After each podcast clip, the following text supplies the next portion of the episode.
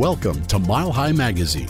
Mile High Magazine takes a look at the issues and people shaping events in Colorado, presented by the Public Affairs Department of Bonneville, Denver. Here's your host, Murphy Houston. Welcome into another edition of Mile High Magazine. I'm Murphy Houston, and today joining us is Janine Klippel. She's the Director of Development and Public Relations for Gateway. She's been associated with Gateway since 1990, volunteering for three years, and continued her association as a paid employee. Got a degree in speech communications and journalism, and so do I. How about that, Janine? That's huh? awesome. Yeah, but you're doing better work than I am. You're helping people. Well, you are today too. I'm just talking to people as much as we can. Well, thanks for coming in. My pleasure. Thank you for having me. Well, let's talk about uh, Gateway Domestic Violence Services and what's that all about? Because you know I'm not un- I'm not familiar with that. And maybe a lot of people in Denver aren't. Well, I would be happy to. So, since 1979, Gateway has been serving Arapahoe County and the city of Aurora, that sits in two counties. And we have um, basically the bridge into everything is our 24 7 crisis line. And people can call that and get into any of our services. And we also, um, in addition to the emergency shelter, which is what they're going to probably call mostly for, we have an extended stay shelter to offer longer term housing for people because housing can be a big obstacle for people to get out of a relationship relationship. We also have non residential counseling where people can come in, basically outpatient counseling. Eh, they can do group, individual, whatever they want. And that helps them um, maybe decide they're going to leave the relationship or find a way to um, heal it and stay safe while they're dealing with that. So back up a little bit. You're only in Aurora. We're in Arapahoe County. Arapahoe County. Yes, sir. But if you're not in Arapahoe County, can we still take advantage of what you offer? Absolutely. And sometimes that's the only way for somebody to stay safe. That's what I'm if thinking. they're yes, exactly. So Yeah. maybe somebody in our county lives too close to our, one of our two shelters and we have to refer them to another county and the same can happen in someplace else. Or maybe they work closer to Jefferson County or something.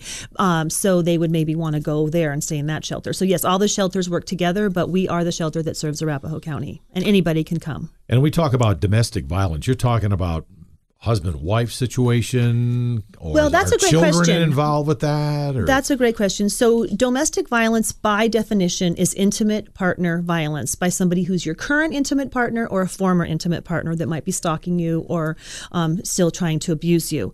It's um, certainly um, children can be affected because they live in the home many times. sure. And so, um, statistics say over 10,000 children in this country alone witness domestic violence firsthand. How big a problem is that in our metro area or even in the state of Colorado? Domestic violence. You don't. I mean, obviously, you're not going to hear it on the news, but I live in a pretty good neighborhood. I don't hear those things, but maybe you don't because it's so private. But is that a big problem here? Domestic violence is a is at epidemic proportions. Wow. In every place. And so I think sometimes people think, well, I do live in a more affluent neighborhood or I'm a doctor, this could never happen to me. But domestic violence happens everywhere. There's nobody who's immune to it. So it's in every religion, every neighborhood, every job, um, everything. It's everywhere. And um, in the metro area alone, on any given day, there's at least 200 true crisis calls that go into the shelters in our metro area. Um, and Every given day. every given day in our metro area alone and so it's it's pretty incredible we have at gateway in one year around 10,000 crisis calls and we will serve um, over 10,000 nights of shelter for adults and children and and pets pets as well. yes sir Oh my gosh, you're opening a whole new window for me here. I mean, I can't visualize that kind of a situation.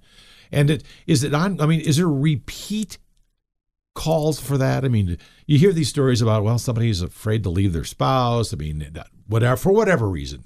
I mean, is that a big deal too? Is that and you get multiple calls from the same situation? Oh, definitely. Statistics show that a woman or a victim will leave five to seven times before they leave for good or are killed trying to leave because domestic violence um, is about power and control. And the most dangerous time for somebody to leave is when that somebody leaves.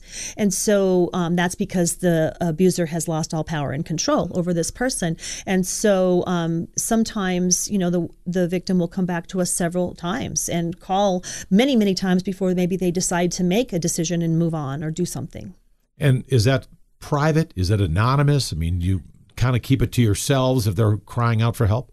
Oh, definitely. And that's Yeah. a great point that I want anybody listening, if you might need support, to know that when you call our crisis line, you don't even have to say who you are. If you're just calling to, to talk, that's fine. If you're um, wanting to come into our shelter program, we are completely confidential. Our locations are confidential, and we would never tell anybody that you called.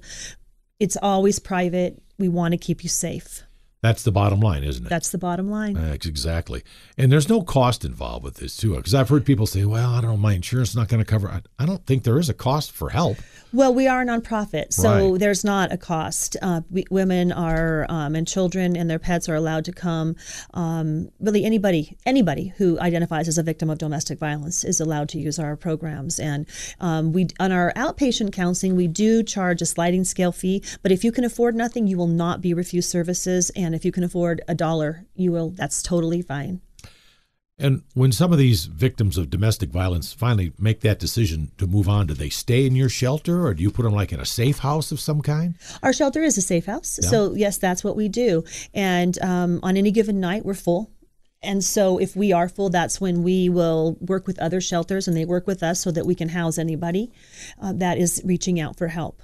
So when you say full, how many people is that? On any given night, it's between 42 and 45.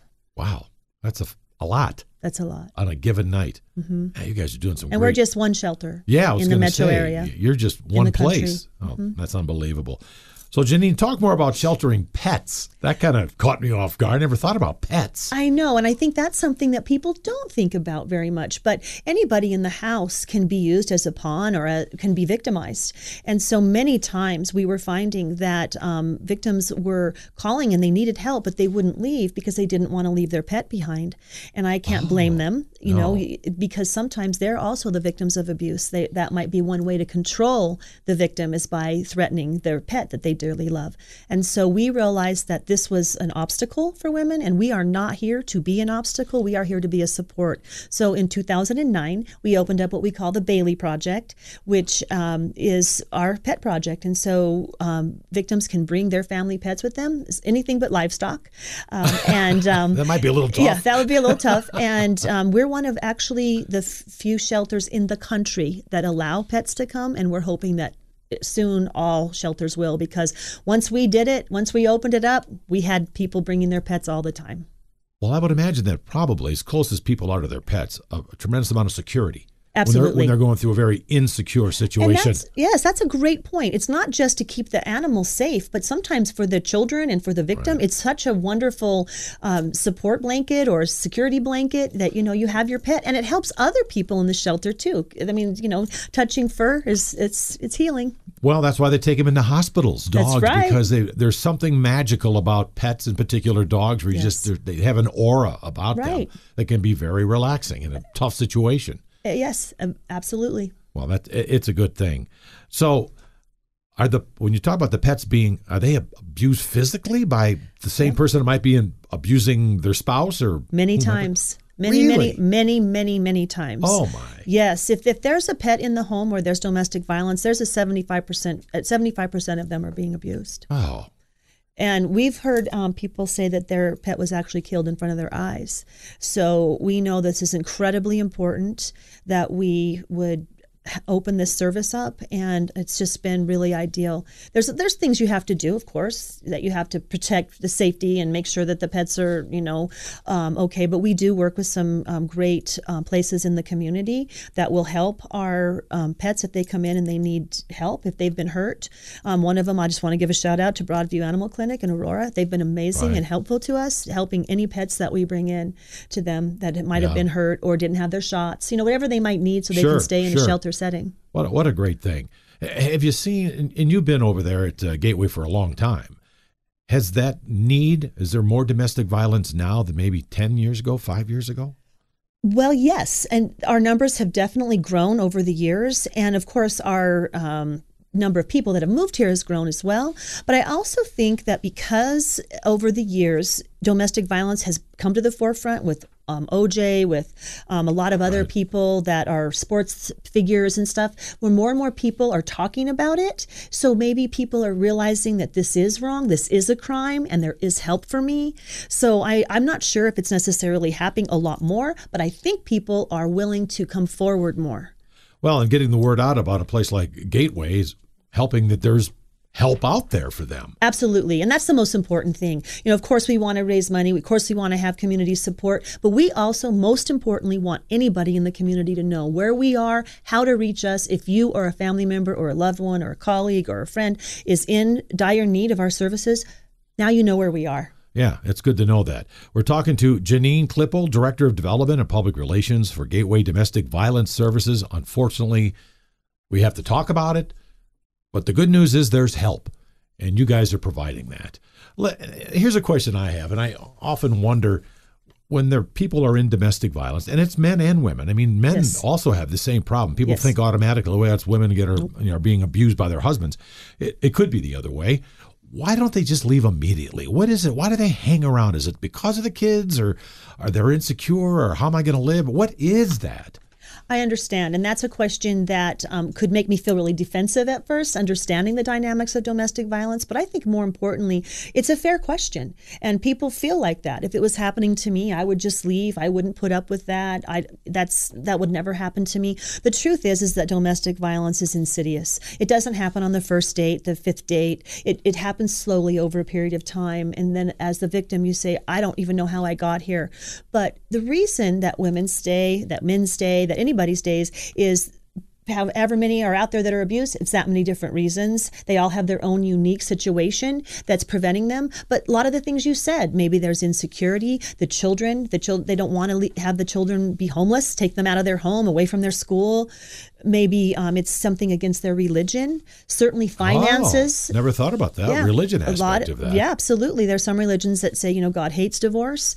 Um, you know, I don't have a personal line up to God, but I do believe that God would hate abuse more. And you would think. You would think. I mean, it biblically says, but um, you know that that's a reason. Finances are a huge reason.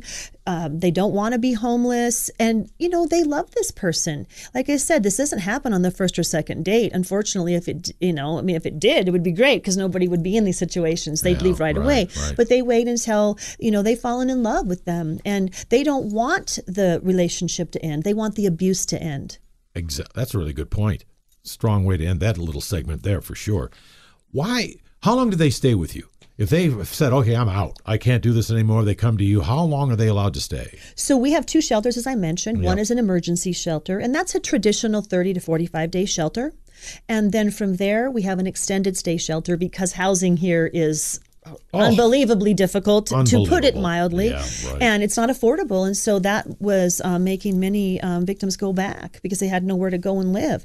And so we opened the extended stay shelter and that is an additional 90 to 120 150 days. Right. So during that time we can help them get on housing lists help them maybe get a job help with transportation get the kids in a new school. So um, it can really be anywhere from you know one day to six months and you're offering all facets of support just based on what you said. Yes. I mean, you're helping them get their life going down the right path. Exactly. With jobs and the kids and school and transportation, because that's got to be something that just races through the yeah. the mind of a victim. What am I going to do? How am I going to handle all of this? And you're really helping with that. We really try. And when they're staying in shelter, not only do we provide the basic things that we all use every day our shampoo, our brush, our um, food, clothes, but we also provide counseling and support and job readiness and resume help and just anything that you know we meet clients where they're at that's basically all I can say. So, do, you know, everybody comes with different needs and sure different sure um, situations and obstacles, and um, we are there to try to help with all of those things. We'll talk about the kids a little more because that really strikes home to me. Seeing kids involved with this, how do you support them? How do you handle the children?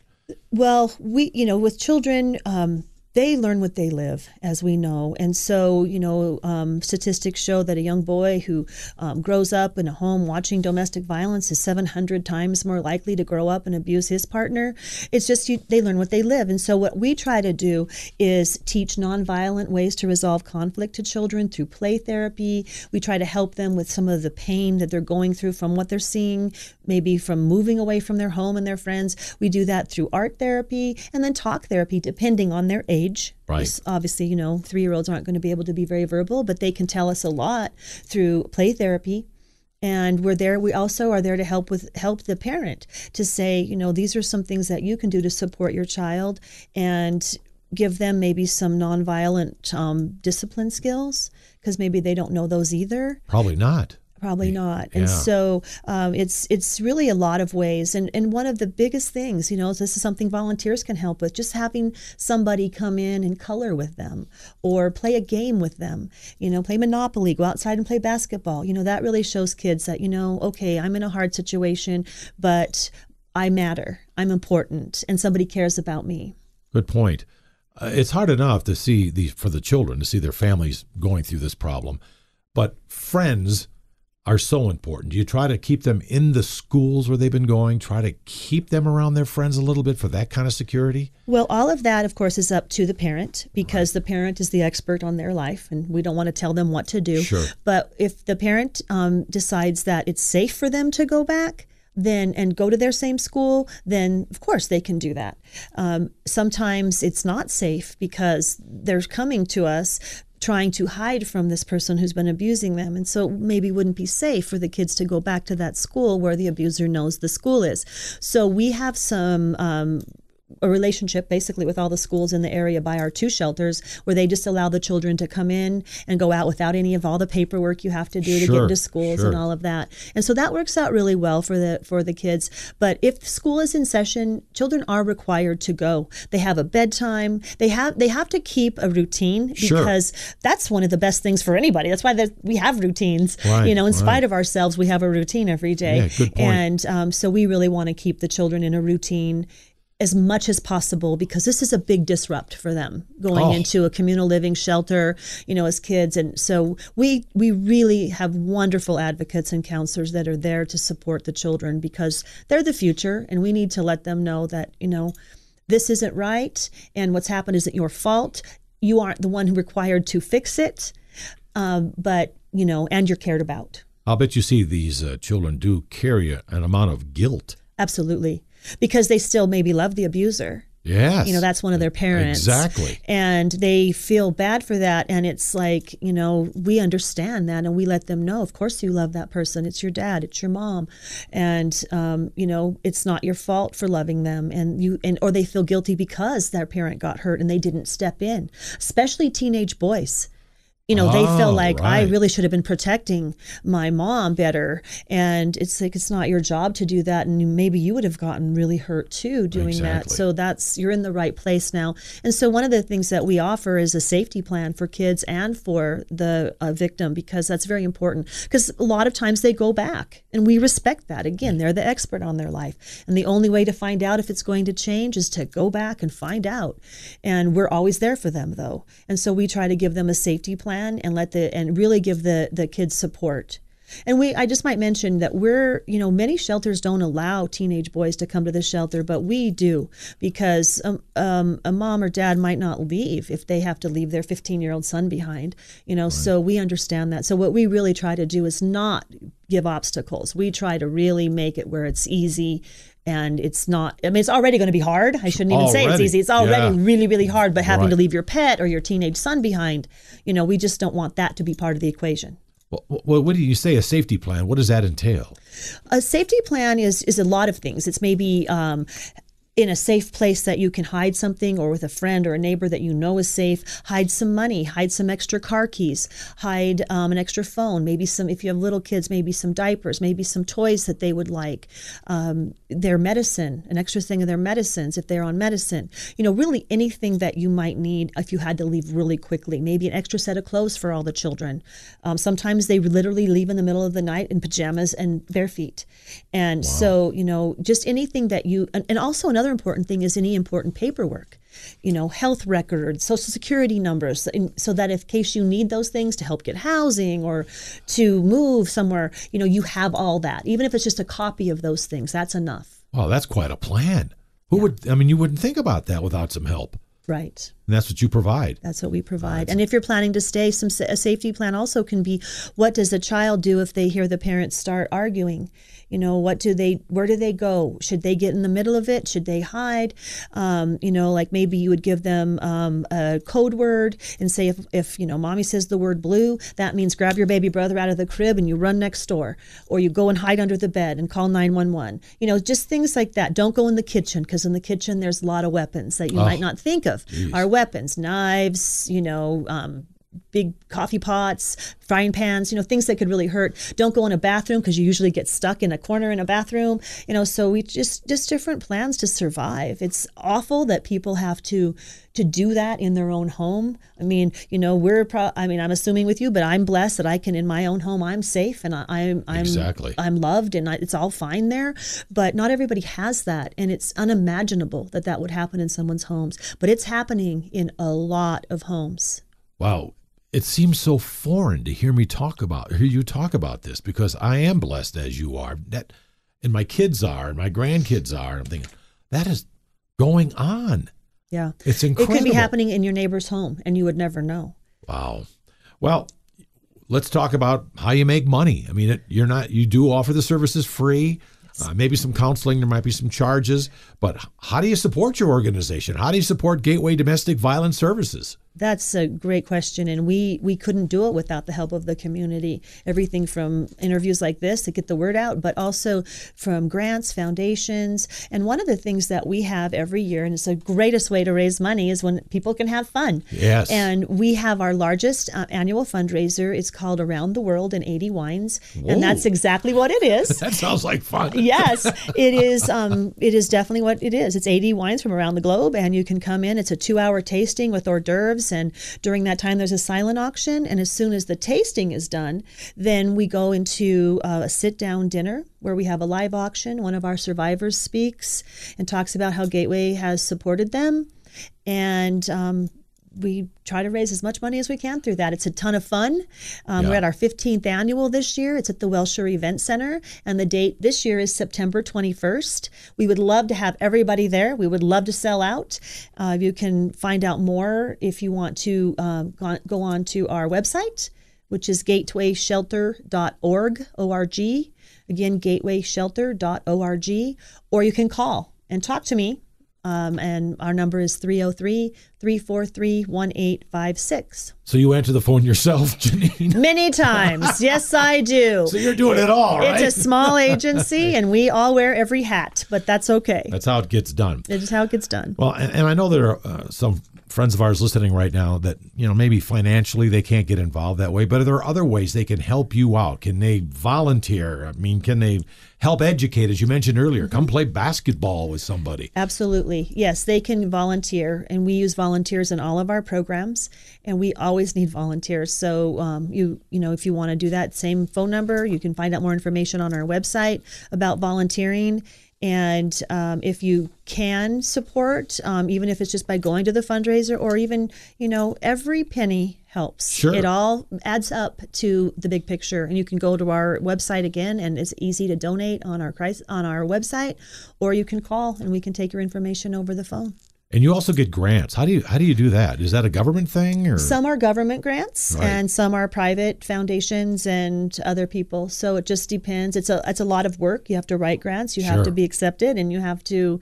Um, it's a lot of competition out there.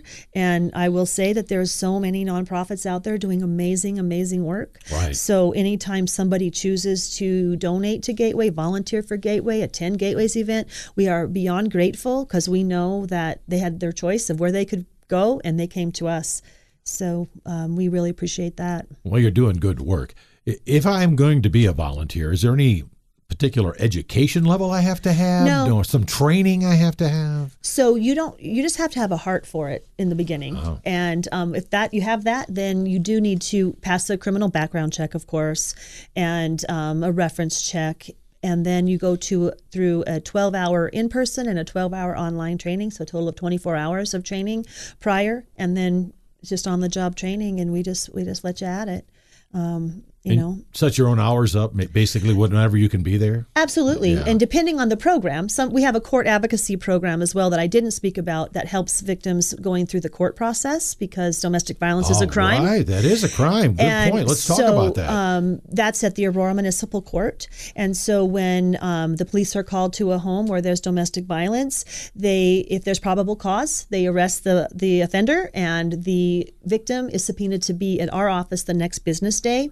And so when they come to us, many times they're coming with fresh injuries. They're coming terrified. Sure um, are. And so our advocates are there to greet them and to help them with the whole court process, depending on what they want to do. Um, if the uh, maybe the victim says this is the time I'm leaving, then we can help get them into shelter. We can sit with them through the through the trial because that can be really scary. Oh, you're facing no you're facing basically somebody who you might have children with, somebody you live with, Yeah. um, and you're you're in court against them. It's it's very very terrifying, and so we use volunteers to help with that as well.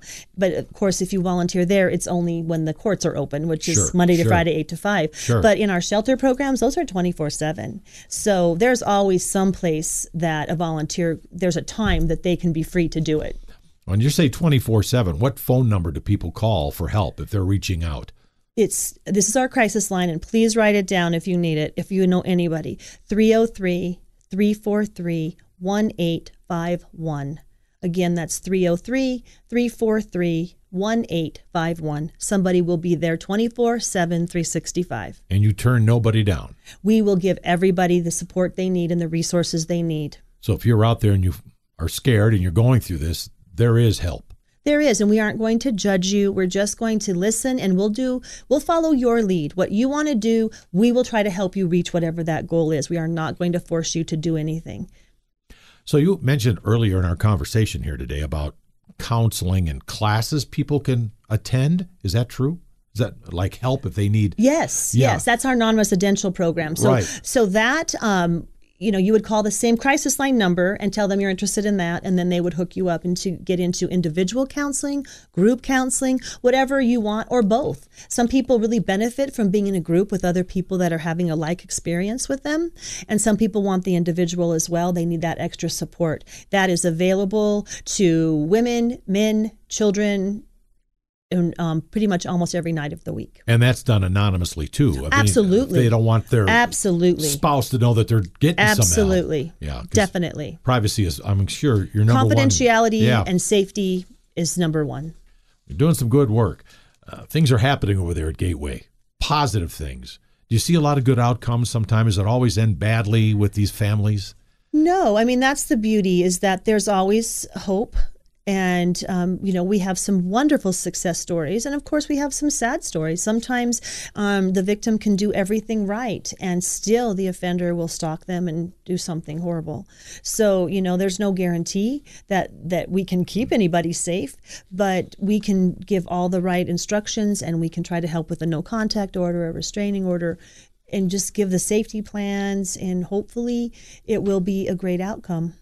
I can't imagine how that fear, though, of them being found, even once Mm. down the road they're relocated. Relocated, you have to be living with that fear. How do you Well, get? How do you get rid of that, I if ever? I don't know that you do. A lot of our clients have PTSD. It's um, you know, and sometimes they have survivor guilt because, you know, um, maybe one of their kids were killed or they, you know, um, their grown-up kids are now experiencing it themselves and they have survivor guilt because Sure. their their mother was killed in the past. I mean, I think there's just a lot of things and so I don't know that the trauma ever totally leaves somebody who's Right. been terrorized and victimized in their own home. I mean, they come back kind of with the same kind of situation like prisoners of war because they really are like a prisoner and they're they're fighting a war in their house. Really, good point. That's and very true. so, um, you know, I think it's really difficult, but we're there. We've been there for almost 40 years and we will keep being there. God bless you for that. That's that's a good thing. Any final words before we say goodbye? We we just hope that um, anybody who might be able to help us financially or volunteer or come to our event or anybody that needs us knows where we are and how to find us and they'll reach out. Well, let's share some of those phone numbers again and the website because Okay. people are listening and they don't write it down. So if you need 24 7 help, the number, 303 343 1851.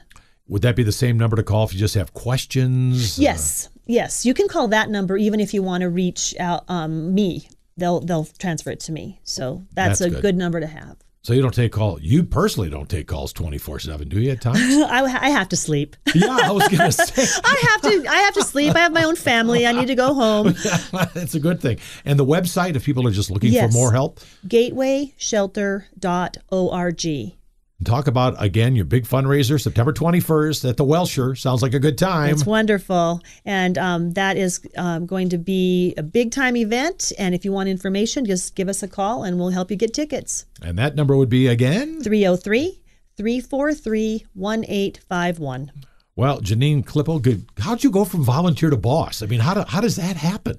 Well, I guess it was just the right place for me. I fell into the right place. God works that way, you know. I would agree with you 100%. Yeah, for sure. Well, thank you for coming in and continued success and the good works you're doing at Gateway Domestic Violence Services. Thank you. And you guys have a great day. And thank you for listening to Mile High Magazine. We'll talk to you next week. Now, we continue with Mile High Magazine. Here's your host, Adam Morgan. Each spring, the Conference on World Affairs brings to the University of Colorado at Boulder experts in international and domestic affairs, cultural topics, and contemporary developments for a week of panel discussions, presentations, and performances. Greetings again. I'm Adam Morgan. At this year's event, we touch base with two of the Newsmaker panel participants at the conference Professor Susan Lowe Block following her session, Who Gets Served? Opening the Door to Discrimination, and former Utah Judge William Thorne after his session, Race and Ethnicity Facing Our Past. We begin with Judge Thorne. Judge William Thorne served 13 years on the Utah Court of Appeals, and for over 25 years, he served as a tribal court judge circulating among 12 states, including Colorado. A Native American, Judge Thorne is the current vice president of the National Indian Justice Center. America has a racial problem, supposedly. We always say America, but I've always said that maybe conservative Americans have more of a racial problem than more progressive or mainstream Americans do, and whoever controls the narratives and makes it seem like all the rest of us do. But I guess we have to still look back and resolve stuff in the past before we can go ahead to uh, the future. At, at least from my perspective, I think you have to first acknowledge what happened, but then you also have to look at the impact and the continuing impact. Because we know, for example, from genetics, that exposure to trauma can affect the way that you react. Your physiological, your body floods with chemicals fight, flight, or freeze. People forget the freeze sometimes that now with epi- epigenetics, we know that it's possible to pass those characteristics across generations. Uh, so that what happened to your grandparents affects how you are. So, for example, we all know that in junior high school, kids bump each other a lot as they're changing classes. If one kid erupts, they label him a bad kid and they call the police and so forth.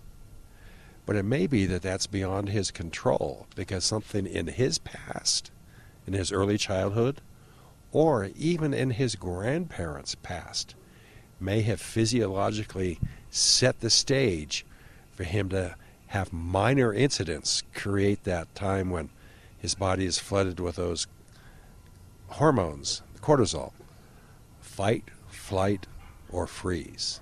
And the fact that he, something triggered him, it wasn't thought process, it wasn't even necessarily being a bully. If we ask, why did this happen?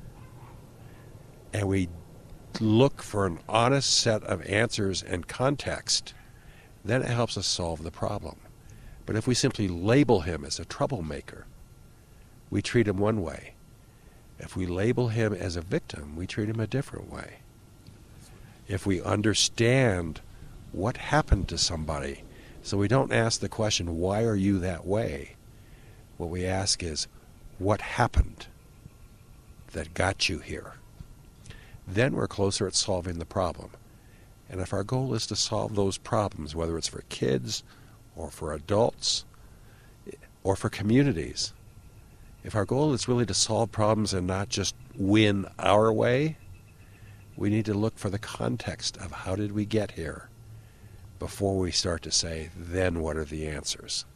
Now, you work with uh, juveniles and with youth. What what age level do we have to really start working with them so that we can have a real good positive effect on their path and where they're going? Is this a third grade primary thing? Is this a kindergarten thing, or is it a eighth or ninth grade thing? I hate to say it, but it's all. There are two periods when the brain grows the most zero to five and teenage years. That's when the brain goes through the most growth. But trauma can interfere with that growth. And so if the body's flooded with cortisol, it may not grow that next layer of the brain. But we also know now from the science that the judgment centers of the brain, the frontal cortex, are not fully formed until a male, for example, is 26 or 27. So when you ask a teenager, why did you do this thing? And their response is, I don't know. There's a lot of truth in that because they don't yet have the ability to attach consequences and actions. You can walk them through the process and they can say, Yes, I understand that, and yes, I understand that, and yes, I understand that. But their brain is not yet wired to attach consequences and actions. So that's why crime, for example, delinquency, drops off all by itself with no intervention at about 26 or 27 because their brains are now wired to be able to attach consequences to actions. So, this idea of criminalizing childhood behavior is it's not going to solve anything. Plus, against the background we have of criminalizing normative conduct. It's normal for kids to get in a scuffle. It's normal for kids to experiment. It's normal for kids to break the rules. But if we attach criminal sanctions to that, now we've labeled them and now we've disabled them from having other opportunities. So I certainly grew up and did things that I didn't get caught for that if I had been caught, I might not be where I am today. So why should we criminalize what is really normative growing up conduct? Education, the importance of education. And that I think you cited in one workshop that the school district of Ferguson, the schools are not accredited. Is that correct? It's my understanding, and it may have been remedied since then, but at the time of the Michael Brown killing, when things exploded, that two thirds of the kids in Ferguson were going to unaccredited schools for which they could, if they happened to get a high school degree, colleges wouldn't accept it because they wouldn't wouldn't have come from an accredited institution. So what we've done is we've consigned people and said, well, you need to work your way out of poverty. Education's the way out. And yet we disable them from having the education they need to get there. On top of that are the underperforming schools, the underfunded schools. I mean, what we have done is we've attached any set of additional weights around the ankles of those kids and then said, okay, you go run the race with all those other kids. It's just not only is it not fair, it's tragic. And eventually the kids recognize it, and so their response is, "Why should I even try?" I know there was a the uh, the recent story of a young girl in Oklahoma who found that the school book that she is using now in 2017 was used by the voice star Blake Shelton in 1982. They have not been able to buy school books or anything else for them there. And now it has gotten to the point, and, and maybe with the advent of technology and electronic books, this will change.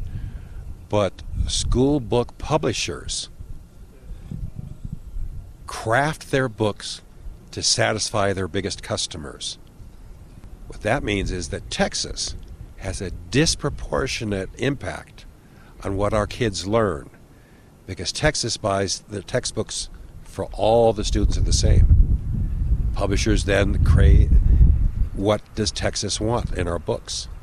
And the values in Texas communities are not necessarily those in Oakland, Los Angeles, Seattle, Minneapolis. So we need to, if we're looking at education, we need to look at what are we teaching. We need to look at who is involved in the process of identifying that. Are the communities involved in what's taught? Because the perspective of an event is different depending on where you were standing. I mean, from the trial work I, I did, an eyewitness, you can have five eyewitnesses and they all saw different things. Communities see education differently. And we know that if families and communities are engaged in education, the kids have more success. When families are isolated from the education process, kids struggle. That's the key is having families involved more than having one unified curriculum for the entire country? Yeah, I mean, I, don't see anything wrong with a Common Core. Everybody ought to learn how to do math. Everybody ought to learn to write clearly. But on top of that, that shouldn't be it. On top of that are what values, what stories can the community weave into this so that it makes sense to kids? Learning a set of facts is one thing learning how those facts have affected your family and affect your future makes it come real to those kids.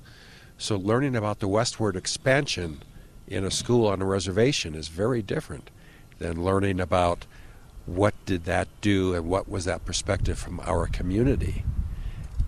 If you learn the values of all of those things and the reason why you're involved, it helps you mentioned on a uh, a reservation. Um, with your Native American roots, you have a very different perspective on immigration. For those people who wanted a wall, my response is we're 500 years too late. But the strength of what this country is is all those people who are willing to come here and work hard. We shouldn't be asking any more than are you willing to work hard, support your family, and support your neighbors. If you're willing to do that, we shouldn't be judging. I think I heard you speaking to a young lady saying about a uh, discussion she wanted to have, and you said that you had it in law school like 45 years ago. And uh, don't worry about that, and to, to really build the relationships there. So, do we have to do a better job of evaluating the points we want to debate or the things we want to fight about it? So, fight about, so that we have better outcomes for ourselves as individuals, and we can grow from them. The the conversation you referenced had to do with uh, a couple of students who have been confronted by colleagues who basically said, You're here because of a quota. You're not really as good as the rest of us. Uh, and I tried to explain to them that their responsibility was not to change the mind of those people. Their responsibility was to find people within their community who shared values and who could support each other and to get through. Because 45 years ago when I was in school, that was the discussion people had with me when I went to Stanford Law School. Was you're not really they didn't know my scores, they didn't know my grades, but they assumed because I was a person of color, I wasn't as good and I only got in on a special admission. All I could do was say I'm going to I'm going to do this and looking back on what I've accomplished in my life, I've succeeded.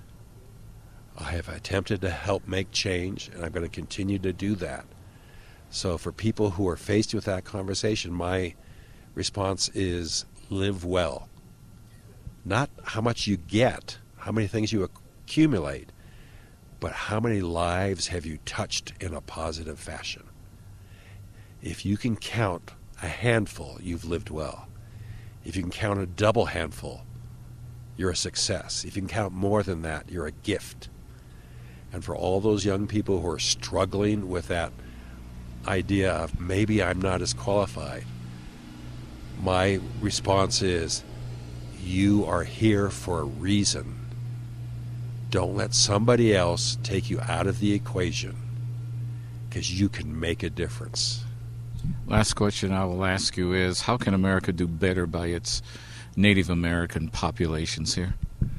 First, acknowledging what happened and the continuing impact. There are places like Pine Ridge where uh, the unemployment rate is 85%. Given that, why should students go to school and get an education? There's nothing to look forward to. That's when they resort to drugs and alcohol. Uh, recognize that there are values, but it applies not just to Indians, it applies to immigrants, it applies to people in different communities. There are strengths in the community, things that they do that we can learn from. We ought to be looking for things that we can learn, and in exchange, we help. So it's not a, a appropriation when there's an exchange. As we learn the values, for example, the tribes have done what's called peacemaking for a long time, which is you go around and you listen to other people in a, in a problem solving method. Ann Arbor, Michigan has incorporated that into their state court system and are finding huge successes. There are things in every community we can learn from and make things better. Former Utah Court of Appeals Judge William Thorne one of the notable expert participants at the Conference on World Affairs at the University of Colorado in Boulder. I'm Adam Morgan. Do keep in touch, stay on your game, and we thank you for sharing a few moments of your weekend with us. Now, we continue with Mile High Magazine. Here's your host, Melissa Moore.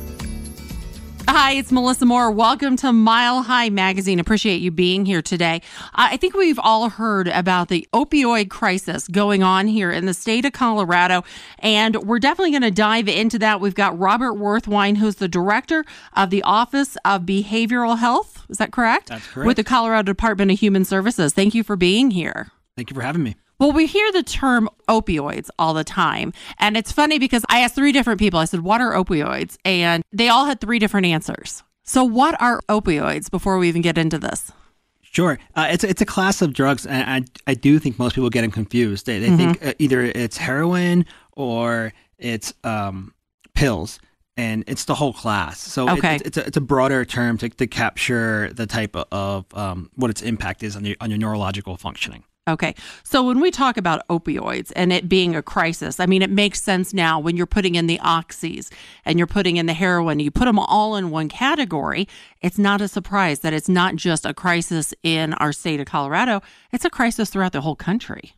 It is a crisis. I mean, you think about pain management. Uh, historically, if you went to the doctor and they just they, they, they want you to feel well, Yep. And they they don't want you to be in pain, so they would give you a bunch of pills, and you would go home, and um, you might have too many pills. Right. And you don't realize because you were given so freely mm-hmm. and without any real hesitation. Right. You go home and you just take them thinking that it's not really going to have a lost, lasting impact. The reality is it does. 80% of people with an opioid addiction started with the prescriptions. Is that right? That is really scary. I mean, I know for me personally, I had a couple of different surgeries last year. I had some. I ended up not using them because I just didn't like how I felt, and I did get rid of them. But I, it's really hard, I think, for a lot of people to know, like, okay, how do I get rid of them? You're not supposed to flush them or do anything that would get them in the groundwater. And I know the prescription drug take back days; those are huge. But I don't think people realize how scary it is just to have them in their house. Talk to your local pharmacist, right? Um, right. Especially if you have teens in the house and you have other people, guests coming in the house. Yeah. You'd be surprised about the number of people that are, that are going to look for those pills because they know really? that a lot of a lot of people have them sitting okay. in their cabinet and they're not using them. Ooh. So it really people really must be cautious and go and check their pills that they have, those that are expired. Work with their pharmacist to find the, the local drop off spot okay. to dispense of their meds. Well, that's actually a really good just public service announcement right there because I'm guilty of it because I know I don't have a problem, so I don't think twice about having them in my pill closet. I'm like, well, I'm fine with them there, and I think there's that always like, should I break a bone? You know, just that weird. I'll just have them here in case, but that's not really the best idea. Correct. I know you're looking at me like you are wrong. it's a this common interview just took a weird turn. but it's a it's a common thing that Okay, a lot of people are struggling with. You, you're definitely uh, a part of the norm. Yeah, Um, yeah. Because people exactly people don't think this is going to be an issue for me until it's an issue. Right, right, and I and I get it. So tell me this: what is the Colorado Department of Human Services doing to address this opioid crisis? So uh, we are receiving a federal grant at the moment. It's called the State Targeted Response to the Opioid Crisis Grant. It's a two-year grant, and we're, we're hoping to get an increase. Um, this grant does several key things. First, it funds 22 opioid treatment programs. And what an opioid treatment program is, is a medic- medication assistant treatment uh, program that they find other medications that are acceptable that are that are not going to be um, have the neurological impact uh, in, a, in a negative way that opioids do. Uh, so it could be methadone, it could be uh, um, buprenorphine, it, it could be a number of different drugs that the uh, the FDA has said it's okay to, to treat with, and that's part of the key is getting people uh, away from the notion of oh you're just replacing one drug with another, but it it's a neuropsychological problem. So when people get an opioid addiction, it's not just a behavioral thing. You Okay. actually are changing the chemistry and the structure of your brain Really? through a neuro- your neurons. And I don't want to get too technical. Well, no, but I mean, what you're telling me is the brain is kind of um, shifting, and it's kind of, kind of put like putting a puzzle back together differently. Is kind of what you're saying to me. Absolutely, and to expect someone to do that without medication, um, we wouldn't expect any. We wouldn't expect someone with diabetes uh, having liver failure. And I'm not trying to compare the two. What I'm trying to say is the No, treatment you're approach. Yeah. uh, needs to be a medical one. Okay. So, um, and that's and that's what we're seeing today, and I um, we're noticing not only there's two key components from the medical field is to treat it in a medical Mm-hmm. component, but also to treat pain in alternative ways other than just giving out pain pills. Okay, so really, it's it's definitely twofold here. And I, if I'm hearing you correctly, one of the things you're saying is like, look, if you have this addiction, if you have something like this with an opioid going on in your life, get help because there are medicines out there that can get you off of it. That won't be the cold turkey that you're going to be able to do it and get the support that you need. Absolutely, and the the the, the grants also funding uh, 300 new primary care providers to to give me- uh, medication assisted therapy. Um, so we're we're excited that not only are we expanding people who specialize in substance abuse, but we're taking primary care physicians and expanding their capacity to help treat folks uh, using medication assisted treatment. You know, the other thing we have done is we distributed 7,000 naloxone kits. What are, I don't even know what that is. So naloxone kits is, is uh, when someone is overdosing and they're going to die, they sort of they give you a medication, they inject you right away to sort Okay. of bring you back and, Yeah. and get you Okay. to a state that you can be in a um, you're not going to go into the basically failure, body failure, Mm-hmm. uh, brain failure, and it keeps you alive basically. And we we've had a, couple, a few hundred people uh, lives were saved by naloxone kits, so we are we are getting those out there as well. So we're really excited by that as well. All right. So, talking about opioids, the crisis going on, um, something else that you're doing to combat it is an anti stigma campaign. Is that correct? That is correct. Tomorrow, the governor is going to launch our Lift the Label campaign. And it's an anti stigma campaign. It's really to encourage people to, to look at this from a medical uh, brain disorder, neurological disorder approach. And don't be afraid to reach out to a relative. Don't be afraid to reach out and say, you know what, I need to get medical treatment uh, for, for my condition.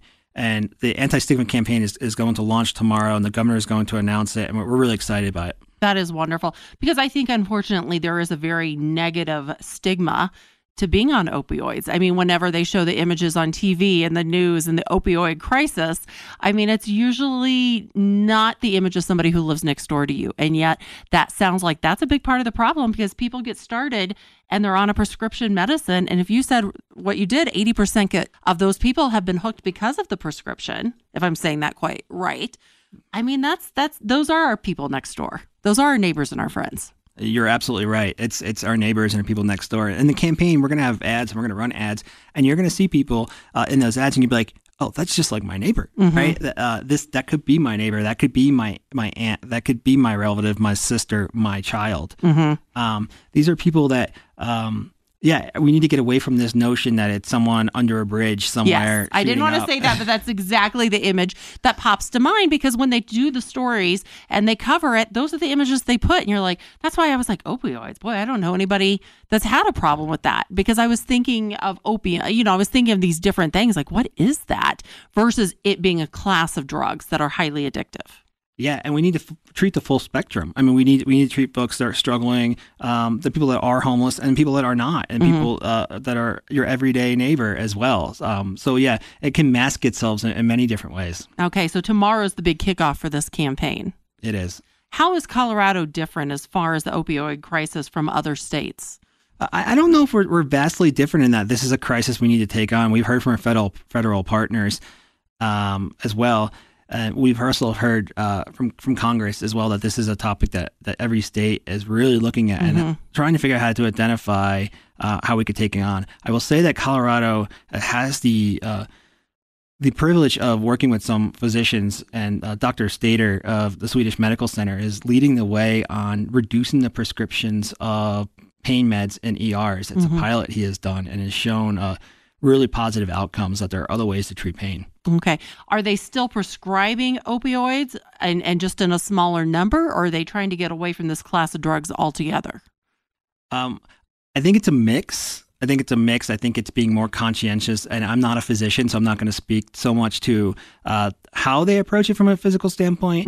I know that they're looking at all the different types of approaches and being conscientious of if I prescribe, if I do prescribe pain meds, how many pills do I need to give, and are there other alternatives like ibuprofen? Mm-hmm. And if you are on a certain regiment of over the counter type pills, uh, it can work and be effective as well. I know people are like, that's impossible. But I was really surprised too by hearing it. Yeah, Right. And I know I did it myself after having surgery for, you know, melanoma and having this huge open gaping wound on my head. I was like, nope, I would rather have a little bit of a headache and take some Advil and it did fine. You know, and I know that's not the case for everybody. So I don't want to say that, but I believe it, I guess is my point, that there are, are other alternatives out there.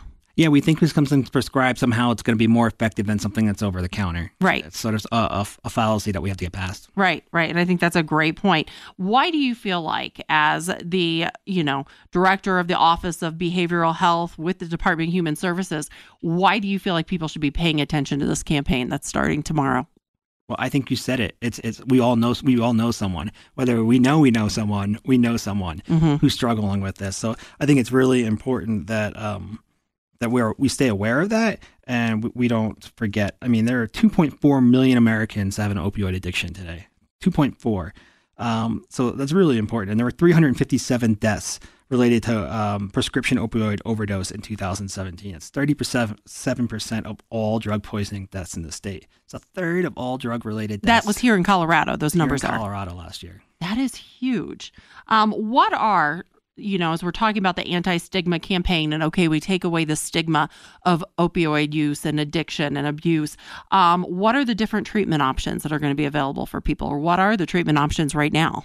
Sure. Um, there, there are there are different treatment op- options today. One being, as I mentioned earlier, the opioid treatment program, which is the medication assistance therapy uh, that is um, with 23 sites across the, the state right now that are serving 5,300 people today. Okay. So 5,300 people are going to these sites to get medication assisted treatment.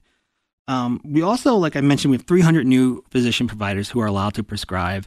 Um, so, talking to your primary care physician about, are you one of those doctors? Um, can you help me out? And um, this SAMHSA, which is the state federal um, substance abuse organization, it has a website that can that you can go look for state of Colorado Okay. and identify um, who in your area or your, who's closest provider to you that can give you medication assisted uh, treatment as well.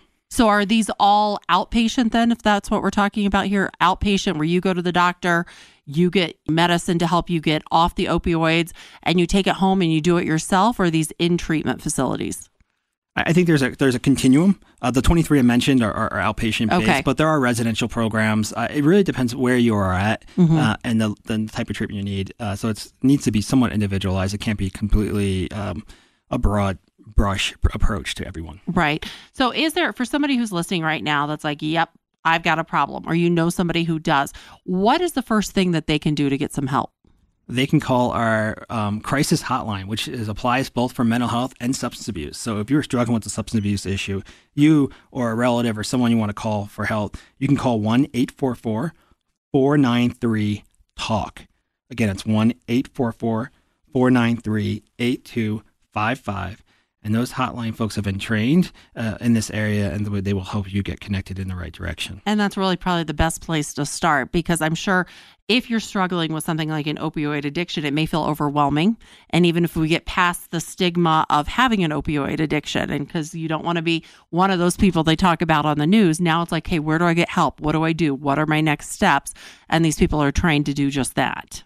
They are. And the science today is at a better place than it's ever been to help with this treatment. Right. And you don't have to go it alone. And that's another message I feel like I hear you say is you don't have to go it alone. Um, you know, mentally, physically, all of that, that there are medicines that can help you. There are people that can help you. It kind of is that holistic approach to getting you better. Absolutely. All right. So tomorrow is the big day, the anti stigma campaign. It's called Lift the Label. Uh, why did you name it that?